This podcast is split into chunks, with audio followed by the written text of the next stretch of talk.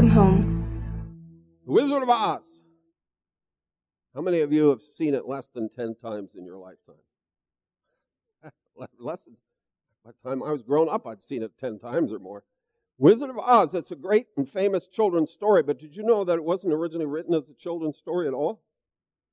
It was originally written as a political allegory in the 1896 presidential election. J. Frank Baum was a supporter of William Jennings Bryan, the Democrat on the right, and he was against William McKinley, the man who eventually won the election on the left. And the battle that was going on, I'll try and simplify it, I have to because I don't fully understand it, was a battle between people who wanted silver as the, the standard for our money and people who wanted gold as the standard for our money. And it was almost an east west kind of thing because in the east they had more gold and they wanted gold, and in the west they had more silver and they wanted silver. And he wrote the story. He wanted Bryan, but he felt like Bryan was not bold enough. He was kind of a cowardly Bryan. And he represented him in the story as a lion. The rest are all represented too. I want to say Judy. What's her name? Dorothy. Thank you. I heard Scarlet. I'll think about that tomorrow. Um, Dorothy is, is the symbol of all America. She's the everyman. She's all of us, just the ordinary person from the middle of the country. The scarecrow represents the, Amer- the American farmer. The Tin Man represents the Eastern factory workers. The lion, of course, is Bryan. The Wizard of Oz is any president, not just McKinley, who wasn't president yet when it was written. And Oz is the abbreviation for what? For ounce. You were talking about ounces of silver versus ounces of gold. What kind of slippers did uh, Dorothy wear in the movie? Did you know that's not what she wore in the book? She wore silver slippers. And the, the, the brick road was gold. That's what the yellow brick road was all about. She was on her way to the Emerald City, which was Washington, to see the Wizard of Oz, who was the president. And she took Toto with her. In those days, prohibition was on the rise. There was a growing political bloc of special interest people called the teetotalers. And they could go either way, so both sides were courting them and their votes and the everyman was traveling with the teetotalers, or better known as Toto, the dog. Isn't that interesting? Now, you've heard this story before, but you never knew there was a whole bunch of political stuff, a whole bunch of then current events behind the story. Well, the same is true when we look at the book of Exodus. When we look at the story of Moses, if we study some history, it's harder to do because you study different scholars and they're coming up with different conclusions, as we've seen. And even with dates, you can't get exact dates because you look in one place, they say it was then, and then they say it was then, and then even when you look up the pharaohs, you try and find out when they lived. Three different scholars give you a different period of time. They're all in the right century, but you get glimpses of history. And I want to suggest to you that in this story, a lot of the things that happen come to life when you understand the stuff that was going on historically behind these events. In these verses, we come to the end of the first life of Moses. Do you remember this? What's the name of, what's the title of our series? Holy Moses what? The three lives of a mighty prophet. How long did Moses live? 120 years. What, what is 120 divided by 3? And his life was 40 different periods. The first one, he was a prince in Egypt. The second one, he was what?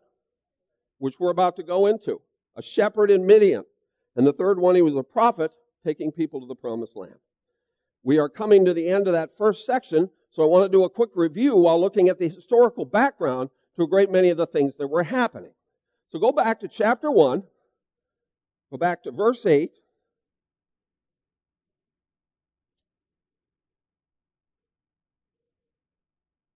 All right.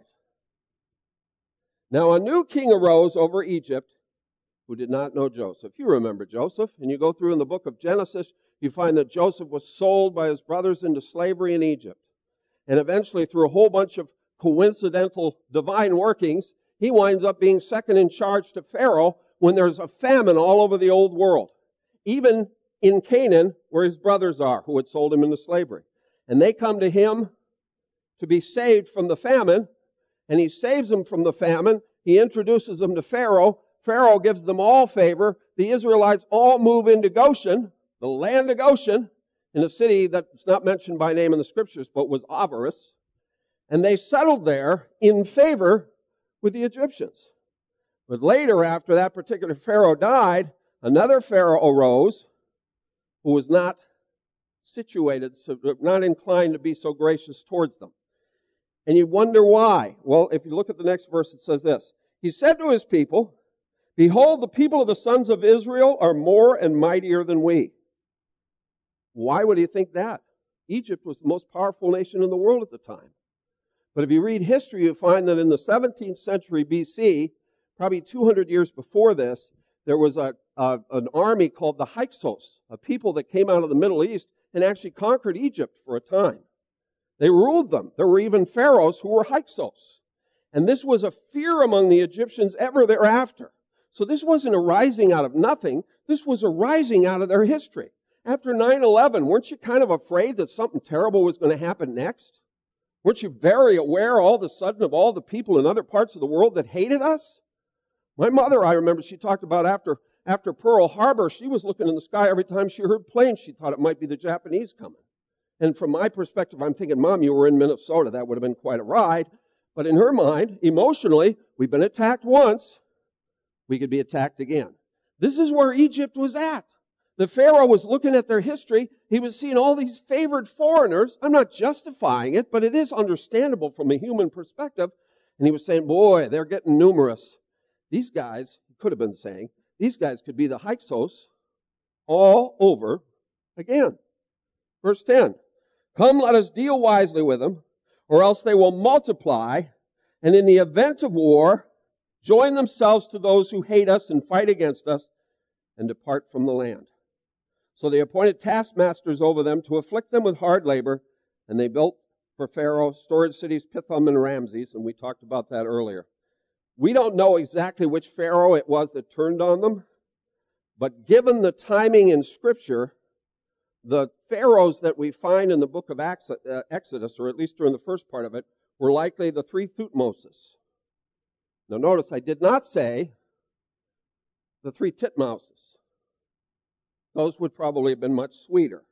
But the three Thutmoses, T H U T M O S E, they were part of the 18th dynasty. Thutmose number one, or Thutmose the first, there he is, or at least there's a depiction of him, was said to be a very harsh man. In some of his uh, murals on the wall, it's not the word is not murals because it's carved into stone. It says he always carried a rod of discipline. And it is likely when you examine the timing of the scriptures, what you remember we looked at Galatians, which told us that the uh, the Exodus took place 430 years after Abraham, and Abraham lived in the 1800s BC. And it tells us that the Temple of Solomon was built 480 years after the Exodus, and that was built in the 900s BC. This puts us pretty much in the middle of the 1400s or 15th century BC. And these were the Thutmoses. Thutmose the first was a harsh man. And it is believed by many, myself included, that he is the one who issued forth this decree, verse 15 of chapter 1. Then the king of Egypt, possibly Thutmose first, spoke to the Hebrew midwives, one of whom was named Shiphrah, and the other was named Puah. And he said, When you are helping the Hebrew women to give birth and see them upon the birth stool, if it is a son, then you shall put him to death. But if it is a daughter, then she shall live. He wanted to destroy the Israelites by destroying the sons and having the daughters apparently intermingle and marry into the other families. This was likely Thutmose I.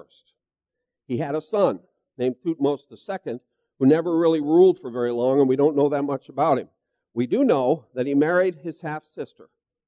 They did that in royal families throughout history, and they did it in ancient Egypt. But the fascinating thing is his half sister was the only daughter of Thutmose first, daughter of Pharaoh. Her name was Hatshepsut, and that is a depiction of her. Hatshepsut was a regent for 20 years, not officially a pharaoh, and she did mighty things in Egypt. She's supposed to have opened up the trade routes that had been closed after the invasion of the Hyksos, which brought riches back into Egypt once again. She was one of the greatest builders in Egyptian history. She was a great ruler, and she was also the only daughter of Thutmose I. Now think about that. If Thutmose I is the one who issued the command to kill all the babies, and he had one daughter, do we have that daughter in Scripture? Yeah, go to, go to chapter 2. Are you with me? Make yourselves known. All I hear is a fan. Say, Hallelujah. Come on now. You what? Oh, okay.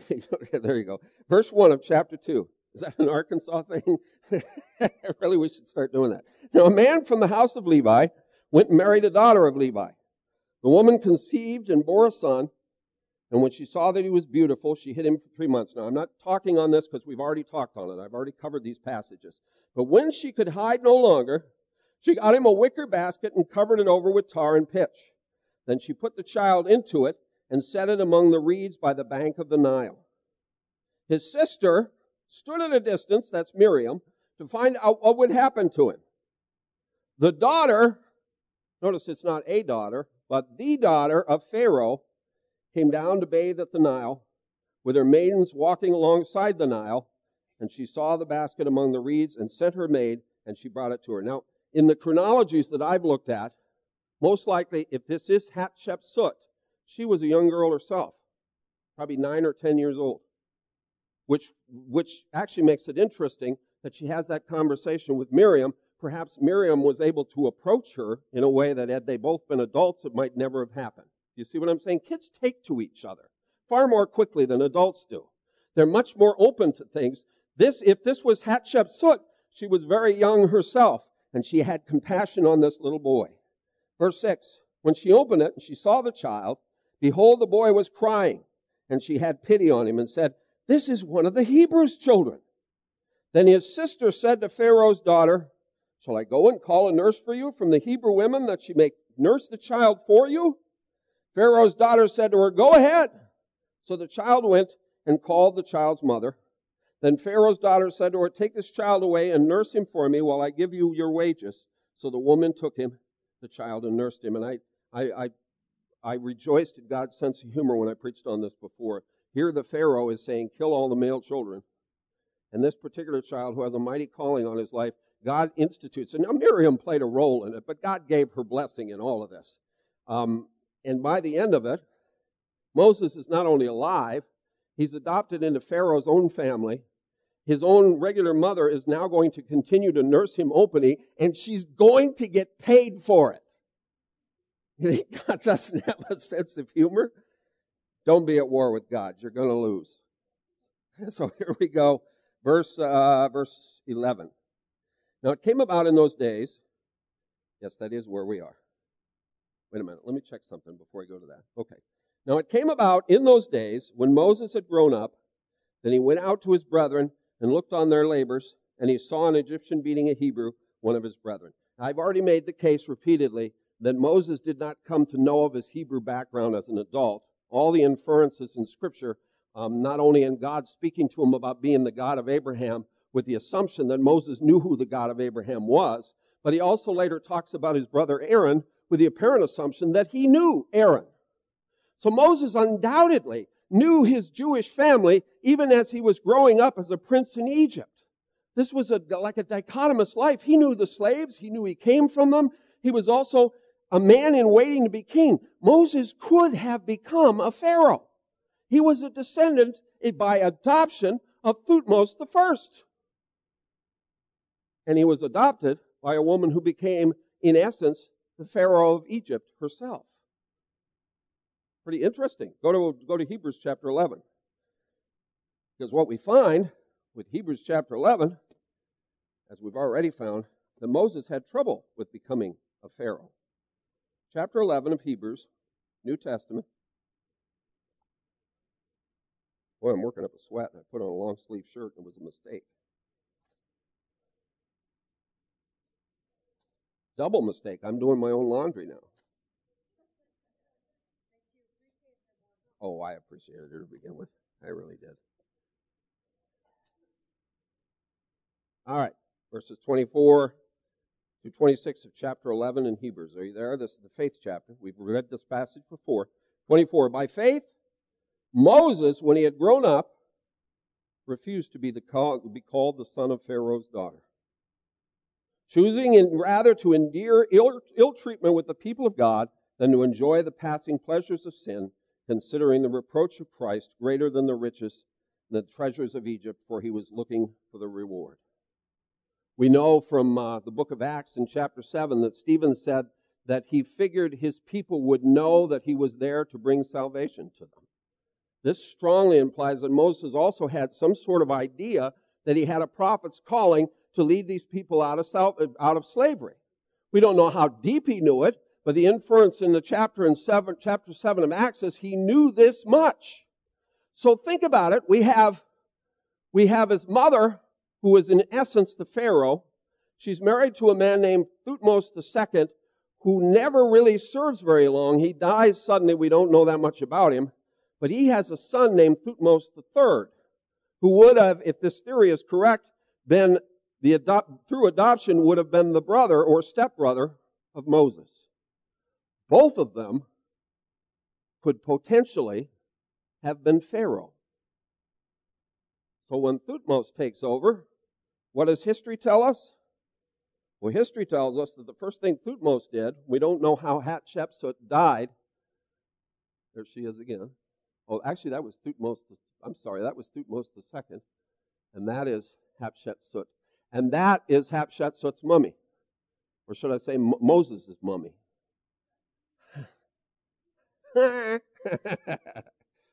sorry, no, I'm not. This is Thutmose III. When Thutmose III took power in Egypt, he immediately tried to destroy the memory of Hatshepsut. We know this because he destroyed monuments. He didn't get them all, and, and archaeologists have put it together that there used to be a lot of them. He defaced some of them. This is one of them. What does that imply? You what? He hated her. Great hostility. She had been the regent when, when Thutmose II had died. He had been very young, and she had ruled, and apparently not quickly given up that power, and he despised her. Now, if he despised her, now I'm asking you to speculate, that's true. If he despised her, what do you suppose he might have thought of her adopted son? Probably despised him too. You add to that that Moses probably was known to hang out a lot with those slaves and to identify himself with those lowly Hebrews. You add to that the whole history of the Egyptians distrusting them because they think they might be another Hyksos. And suddenly you have this picture of potential hostility between Thutmose III and Moses that was just waiting for an excuse to erupt.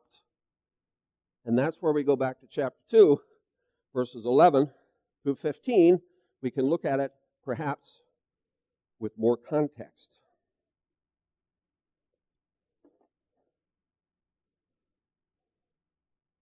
Are you there? I sound like I'm blind. Are you there? Are you there? Verse 11. Now it came about in those days when Moses had grown up that he went out to his brethren and looked on their hard labors, and he saw an Egyptian beating a Hebrew, one of his brethren. So he looked this way and that, and when he saw there was no one around, he struck down the Egyptian and hid him in the sand. Now here's what's interesting. If you read about the Egyptian royals, they were viewed as being next to God, or basically they were viewed as gods in waiting. They were not yet in the pantheon of gods, but they were gods in waiting. When they built those pyramids to them, those were the kingdoms of future gods. And they were supposed to rule from inside of those pathetic graves as gods. That was their theology. So if you're a god in waiting, how much higher on the scale of importance are you than a lowly Egyptian guard? Do you think, now legally, if you and I went out and we killed a guard, say a security guard, we would expect the law to come after us. Moses was potentially a future Pharaoh. He could have gotten away with this. He could have justified it with almost anything he wanted to say. So why is he so furtive? Maybe because there's somebody in power now who's looking for an excuse to get rid of Moses. You see what I'm saying? Again, this is speculative, but it's all we have. Let's go to verse 12. Well, it's not all we have. We have the scriptures, but I'm trying to get some background here. Verse 12. So he looked this way and that, and when he saw there was no one around, he struck down the Egyptian and hid him in the sand. He went out the next day, and behold, two Hebrews were fighting with each other. And he said to the offender, Why are you striking your companion? But he said, Who made you a prince or a judge over us? Are you intending to kill me as you killed the Egyptian? And Moses was afraid. Why might he be afraid? Because he knows it, I'm, I'm speculating again, but I think it's reasonable to look at all of this. That the possibility is, is he knows that they're just looking for an excuse to get rid of him, and he's just given it to them, and said, "Surely the matter has become known." Verse 15. When Pharaoh, I'm guessing Thutmose III, heard of this matter, he tried to kill Moses. But Moses fled from the presence of Pharaoh and settled in the land of Midian, and he sat down by a well. So now you know, as someone used to say, the rest of the story. Old Paul Harvey. When I read these passages now after studying the history and seeing that there are theories that really are more formidable than I'm presenting them, that it was the Thutmoses, this all makes additional sense. That he should be adopted by Hatshepsut, who later became a regent, a pharaoh in Egypt, and that the hostility between her, her, her stepson, the, another son of her, her father by another wife, and her adopted son would be such that that adopted son would be on the verge of being treated as with the great same great hostility with which she was treated when she was dead. And all Thutmose III had to do was wait for an excuse.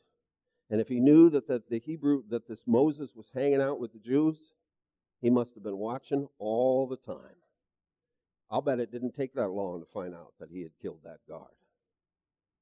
Anyway, that's what ultimately chased him out of Midian. I've got notes here to end the sermon with, and I'm trying to remember exactly what their context was, and I can't, so I'm going to leave it be. It's best not to tell a story when you don't know where it's going. Take it from me, I've done it before. um, I'm going to end the sermon there. Does that make sense to you? Okay, and in the midst of it, we also got a review of the first part of Moses' life. He's going to spend the next 40 years as a shepherd. And when he comes back, if the theories are correct, he's going to face the son of Thutmose III, a man called Amenhotep the, or the second, who can be who, who is probably the Pharaoh of the Exodus. And we'll talk about that when we get to it. Any questions or comments before I pass sentence?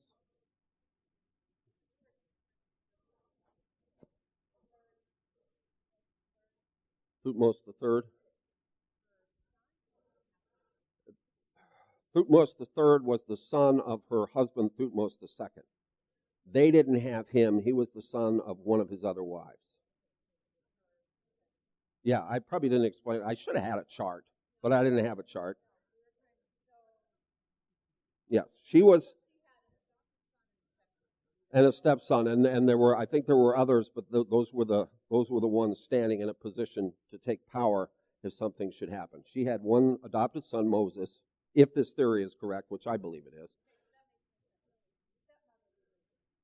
It was his stepmother that Thutmose III hated. Yeah, she was. And you see this too with, with polygamy. You see it in the scripture that, that I've mentioned it before, even when you look at it among the Jews, these guys will have more than one wife, but there's always one that they love.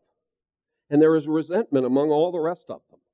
And I don't know what the situation was in that family, but that's the way it always occurs. And the, the, the whole story of Joseph, to really understand the, the hatred that Joseph's brothers had for him, when they sold him into slavery, you just have to go back and see that Jacob not only favored Joseph, he favored Rachel and he favored Benjamin. And when he, Esau was coming at all of them, remember that? And he thought Esau was coming to kill him, he put all those other families out in front and put Joseph and, and not Benjamin yet, but Joseph and Rachel behind everybody. And you're one of those boys, what are you thinking?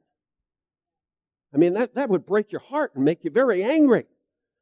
And it was probably true in the royal family too. This usurper, this Jew, this guy who wants to hang out with the slaves, He's a potential rival of mine? I'm not only going to wipe out stepmama's memory. You give me an excuse and I'll wipe out Moses' memory too. It fits. And as we will see down the line, it fits as well. So on that note, I know it wasn't a deep Bible study, but did you get something out of it? Let's pray. Lord, we praise you for your word. We know we live in a world that does not view any of this as historical, but it's amazing when you start delving in how much you've left behind to show us the truth. So much of what we call history in this world is not history at all. But we know that we can trust your word. And Lord, wherever I could be off, I just pray for your mercy and grace. And wherever I am on on this, I pray that you would bless us with the joy of knowing that your stories are not just stories, that they are very, very real and that they happen to very, very real people in a very, very real world that you see in the ever present, even present even now, even as we only look back at it as ancient history. We praise you, Lord, that the salvation that you brought to Israel is the same salvation through Jesus Christ that you brought to us all. That you are a God of glory, a God of salvation, that you are all the promises of your scripture. And we praise you, Lord, that all those promises are ultimately kept. And we pray in Jesus' name. Amen.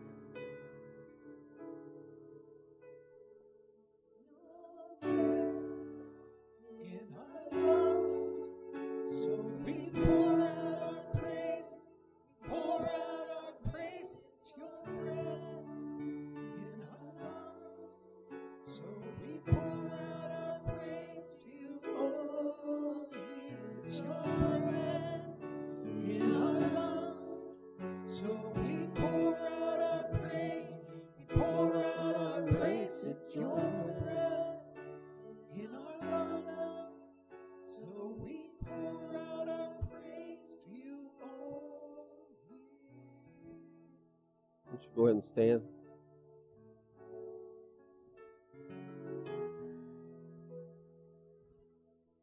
I know sometimes we come to church on Sundays and our numbers seem so small, and it's an easy thing to get discouraged. I, I want to urge you, as I think Brenda was trying to trying to say, don't be discouraged. The God who we have always worshipped is still the same God we have always worshipped. His promises are always true. And even as we're going to see in Exodus, there are times when God takes us to the very brink of defeat before showing us his glory. They were standing right on the shores of the sea with the armies of Pharaoh coming at them. And the night slowed them, and God's glory stopped them. And then he opened up that sea in a way that no one could possibly have expected. And they traveled right on through it. I'm not saying he's going to separate the concrete out in front of this place. I am saying that He's the same God who did that with the Red Sea. So go forth in His glory and His salvation and His joy and trust that whatever His future is for each one of us and for this church as a whole, it is ultimately glorious. And as Valerie said, everything is for something better later on. Go in His grace and in His joy and in His power. Find us online at newlifechurch.today.